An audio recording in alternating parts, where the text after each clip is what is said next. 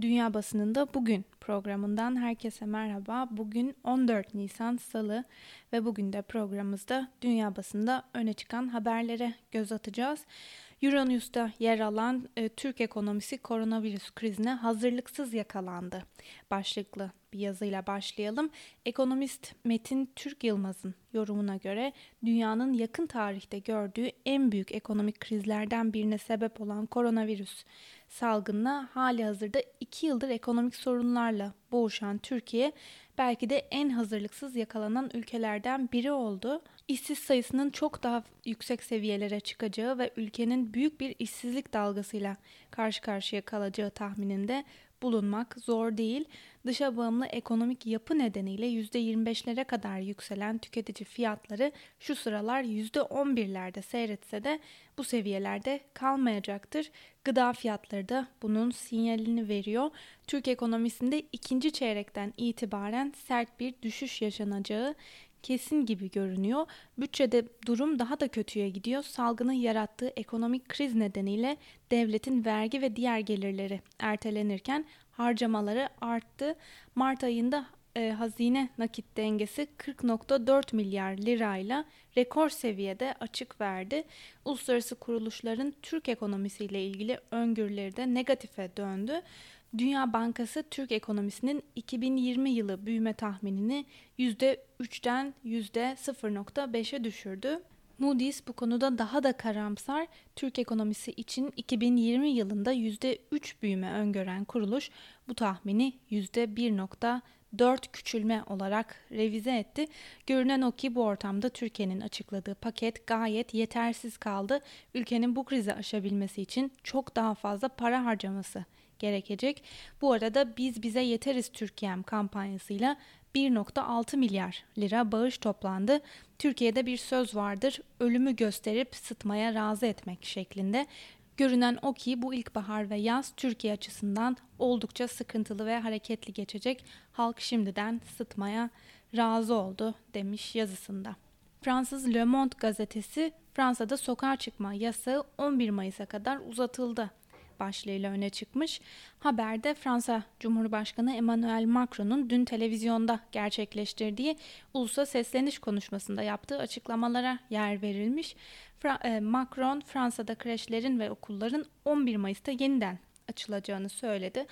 Ancak halka açık diğer yerlerin yani barların, kafelerin, tiyatroların veya otellerin kapalı kalmaya devam edeceğini söyledi. 11 Mayıs'tan itibaren semptom gösteren herkese test yapabileceklerini belirten Macron, bu tarihten itibaren bazı iş yerlerinin de açılmasının muhtemel olduğunu söyledi.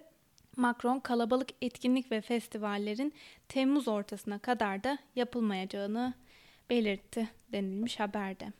Alman basınından Deutsche Welle uzmanlar Almanya'da okulların kademeli olarak açılmasını önerdi başlığıyla öne çıkmış. Almanya Başbakanı Angela Merkel bu çarşamba günü yani yarın eyalet başbakanları ile koronavirüs salgını nedeniyle alınan önlemlerin etkilerini değerlendireceği bir toplantı yapacak. Bu toplantı öncesinde Almanya'nın önemli ulusal bilim akademisi Leopoldina salgınla mücadelede normale dönülmesi konusundaki tavsiyelerini yazılı olarak açıkladı. Leopoldina belirli koşullar altında ilkokul ve ortaokulların kademeli olarak açılmasını önerdi. Leopoldina salgının mümkün olduğunca düşük seviyede kalması için şimdiye dek açıklanan bilindik hijyen kurallarına uyulması gerektiğini vurgulayarak buna ek olarak otobüs ve tramvay gibi toplu taşımada maske zorunluluğu getirilmesi tavsiyesinde de bulundu denilmiş haberde. ABD'de Trump geç kalmakla suçlanıyor. Başlıklı bir diğer haberle devam edelim. ABD medyasında yer alan haberlere göre Trump'ın üst düzey danışmanlarından biri Ocak ayında koronavirüs konusunda uyarılarda bulunarak salgın yüzünden yüz binlerce Amerikalının yaşamını yitirebileceğine dikkat çekti. Trump ise Mart başına dek kamuoyunda virüsün ABD için endişe teşkil etmediğini iddia ediyordu. New York Times gazetesi geçen cumartesi günü e, Trump'ın koronavirüs salgınının başlarında sergilediği tavrı analiz etti. Gazete başkanın salgın riskinin boyutunu yavaş yavaş dikkate aldığını belirterek zamanında tepki göstermediği eleştirisinde bulundu. Gazeteye göre Trump bunun yerine ekonomiyi korumaya yoğunlaştı ve uyarıları reddetti. Trump'ın koronavirüs salgınındaki danışmanı virolog Anthony Fauci New York Times'ta yer alan bu iddiaları doğrulayan açıklamalarda bulundu. Fauci CNN'de yaptığı açıklamada kamuya ait kurumlar daha erken kapatılsaydı bununla hayat kurtarılabileceğini belirtti. Virolog başlarda tedbirler konusunda büyük bir direncin olduğunu söyleyerek üstü kapalı olarak Başkan Trump'a işaret etti. ABD Başkanı Donald Trump muhalefet ve medyadan kendisine gelen koronavirüsle mücadelede yapılan uyarıları dikkate almadığı konusundaki suçlamaları da geri çevirdi. Trump Twitter hesabından yaptığı açıklamada Amerikan medyası ve demokratların Çin'e seyahat yasağını neden eleştirdiklerini anlamadığını söyledi ve Amerikan medyası için kokuşmuş medya ifadesini kullandı denilmiş haberde. Trump'ın kendisini yeterince önlem almamakla eleştiren Amerikan medyası için kullandığı kokuşmuş medya ifadesi aslında bizim de akıllarımıza dün yaptığı konuşmasında Türkiye'deki bağımsız medyayı hedef alan Erdoğan'ı getirdi diyelim ve aynı konuyu gündemine taşıyan Voice of America'da yer alan bir haberle devam edelim. Voice of America, Trump kendini akladı, basını suçladı başlığıyla öne çıkmış.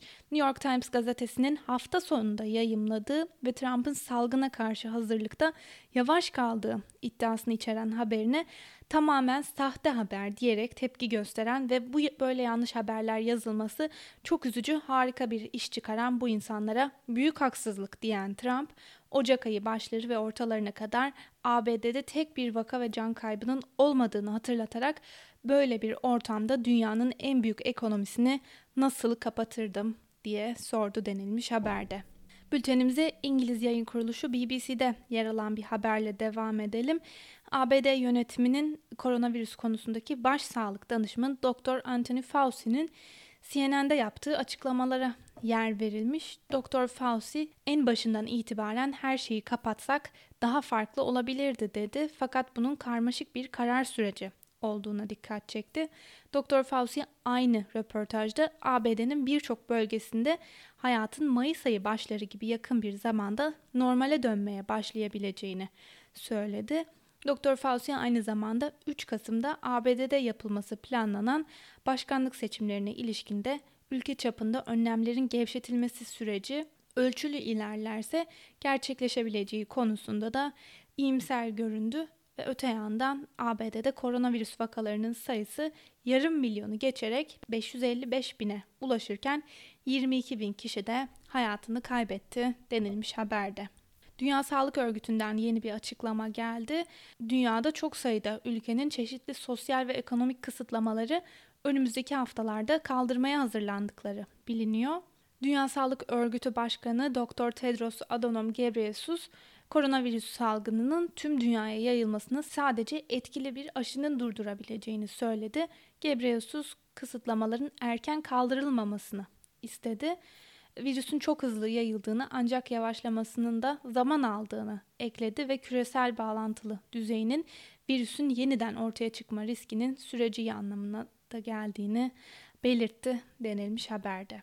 İngiliz yayın kuruluşu Independent 3 Kasım'da ABD'de yapılması planlanan başkanlık seçimlerine dair bir haber paylaştı. ABD'de başkanlık yarışından çekilen Sanders, Biden'ı destekleyecek başlıklı haberde Bernie Sanders'ın geçen hafta başkanlık yarışından çekilmesiyle Joe Biden demokratların tek aday adayı olarak kalmıştı. Bernie Sanders 3 Kasım'daki seçimlerde ABD Başkanı Donald Trump'a karşı Biden'a desteklediğini vurgulayarak Biden senin Beyaz Saray'da olman gerekiyor. Bunun için elimden geleni yapacağım ifadesini kullandı. Biden ile bazı konularda yaşadıkları fikir ayrılıklarına rağmen ortak yanlarının da olduğunu kaydeden Sanders, bugün tüm Amerikalılara, demokratlara, bağımsızlara ve birçok cumhuriyetçiye Biden'ın adaylığını destekleme çağrısı yapıyorum ifadelerine yer verilmiş haberde. Independent'tan Holly Baxter aynı konuyu e, kaleme almış. Geçen hafta Bernie Sanders'ın adaylıktan çekilmesinin değerlendirildiği koronavirüs Sanders'ın kampanyasını bitirdi. yine de Beyaz Saray'a çıkabilir başlıklı yazıda küresel bir salgının geniş katılımlı mitingler düzenleme ve ön seçimlerin yapıldığı kilit eyaletleri ziyaret etme olasılığını bitirmesiyle birlikte Bernie Sanders'ın artık adaylıktan çekilmesi çok da şaşırtıcı değil. Bankacılar, çürümüş Amerikan sağlık sistemi ve bunlar hakkında harekete geçemeyecek kadar korkak düzen siyasetçileri hakkında bilgiç bir şekilde haykırırken Bernie hep formundaydı. Koronavirüsün bariz hale getirdiği bir husus Bernie Sanders'ın herkes için sağlık anlamına gelen vaadinin ne kadar makul olduğuydu. ABD'de hastanelerin birbiriyle rekabet ettiği ve veri paylaşımının teşvik edilmediği çatlamış sağlık sistemi söz konusu baskıya dayanamayıp çöktü. Bernie Sanders'ın ılımlı sosyalist ve kolektivist fikirleri şimdi bertaraf etmemiz gereken resesyon için son derece uygun. Dizginsiz Amerikan kapitalizmi devri sona erdi. Cumhuriyetçi bir Beyaz Saray'ın ABD'li vergi mükelleflerinin her birine 1200 dolarlık yani yaklaşık 8140 TL'lik çek göndereceğini birkaç hafta öncesine kadar kimse aklına getiremezdi. Şimdi ise aynı Beyaz Saray bazı demokratların normal zamanda ayak direyeceği politikaları kongreye sunmak zorunda kalabilirler. Fakat post koronavirüs dünyası için Sanders'ın politikaları o kadar da radikal görünmüyor demiş yazısında. Brezilya'dan bir haber var. Bolsonaro Brezilya'yı bir koronavirüs felaketine sürüklüyor başlıklı haberde. Brezilyalı sağlık uzmanları devlet başkanı Bolsonaro'nun koronavirüs salgını sırasında sosyal mesafe kurallarını uygulamayarak tıpkı İtalya ve New York'ta olduğu gibi ülkeyi büyük bir kamu krizine sürüklediğinden şikayet ediyorlar. Rio'daki Pedro Ernesto Üniversitesi Hastanesi'nde çalışan bulaşıcı hastalıklar uzmanı Marcos Lago e, çok tehlikeli bir kumar oynanıyor. Brezilya, ABD, Birleşik Krallık ya da İtalya gibi davranamaz. Bu sorumsuzca bir kumar çünkü büyük bir felaket şansı yüksekken bir felaket yaşanmama olasılığı çok düşük dedi. O Globo gazetesi köşe yazarı Merval Pereira e, Bolsonaro'yu destekçilerini toplu intihara sürükleyen mistik önderler gibi davranmakla suçladı. Mart ortasından bu yana ülkedeki 27 eyaletin yöneticisi salgını vatandaşlara evlerinde kalmalarını söyleyerek yavaşlatmaya çalışıyor. Ancak Guardian'ın haberine göre bu çabalar sonuç vermiyor. Rio ve Sao Paulo gibi kentlerde giderek daha fazla insan sokağa çıkıyor denilmiş haberde. Bültenimizin sonuna doğru yaklaşırken Rus haber ajansı Sputnik'te yer alan bir haberi de sizlere aktaralım. Sputnik, Çernobil'deki yangın nükleer santralin bulunduğu bölgeye doğru ilerliyor başlıklı bir haber paylaştı. Ukrayna'da 34 yıl önce dünyadaki en büyük çevre felaketinin yaşanmasına neden olan patlamanın meydana geldiği Çernobil nükleer santralinin bulunduğu bölgede 4 Nisan'da başlayan ve tüm çabalara rağmen henüz söndürülemeyen orman yangını santralin bulunduğu yere yaklaştı. Yangının birkaç bin hektarlık alanı etkisine aldığı Çernobil bölgesinde radyasyonun normal seviyenin 14 kat üstüne çıktığı da belirtildi denilmiş haberde. Ve son olarak Bloomberg'de yer alan iki habere de kısaca göz atalım. IMF'den 25 ülkeye borç yardımı başlıklı haberde Uluslararası Para Fonu IMF Başkanı Kristalina Georgieva yeni tip koronavirüs salgınının etkileriyle mücadeleye yardımcı olmak amacıyla afet etkilerinin so- sınırlandırılması ve borcun hafifletilmesi fonu kapsamında 25 üye ülkeye acil borç yardımı sağlanacağını bildirdi. Öte yandan Georgieva en yoksul üye ülkelere 2 yıl boyunca ilave borç yardımı sağlanabilmesi amacıyla fonun kaynaklarının artırılmasına yardımcı olmak için diğer bağışçılara da çağrıda bulun, bulundu denilmiş haberde.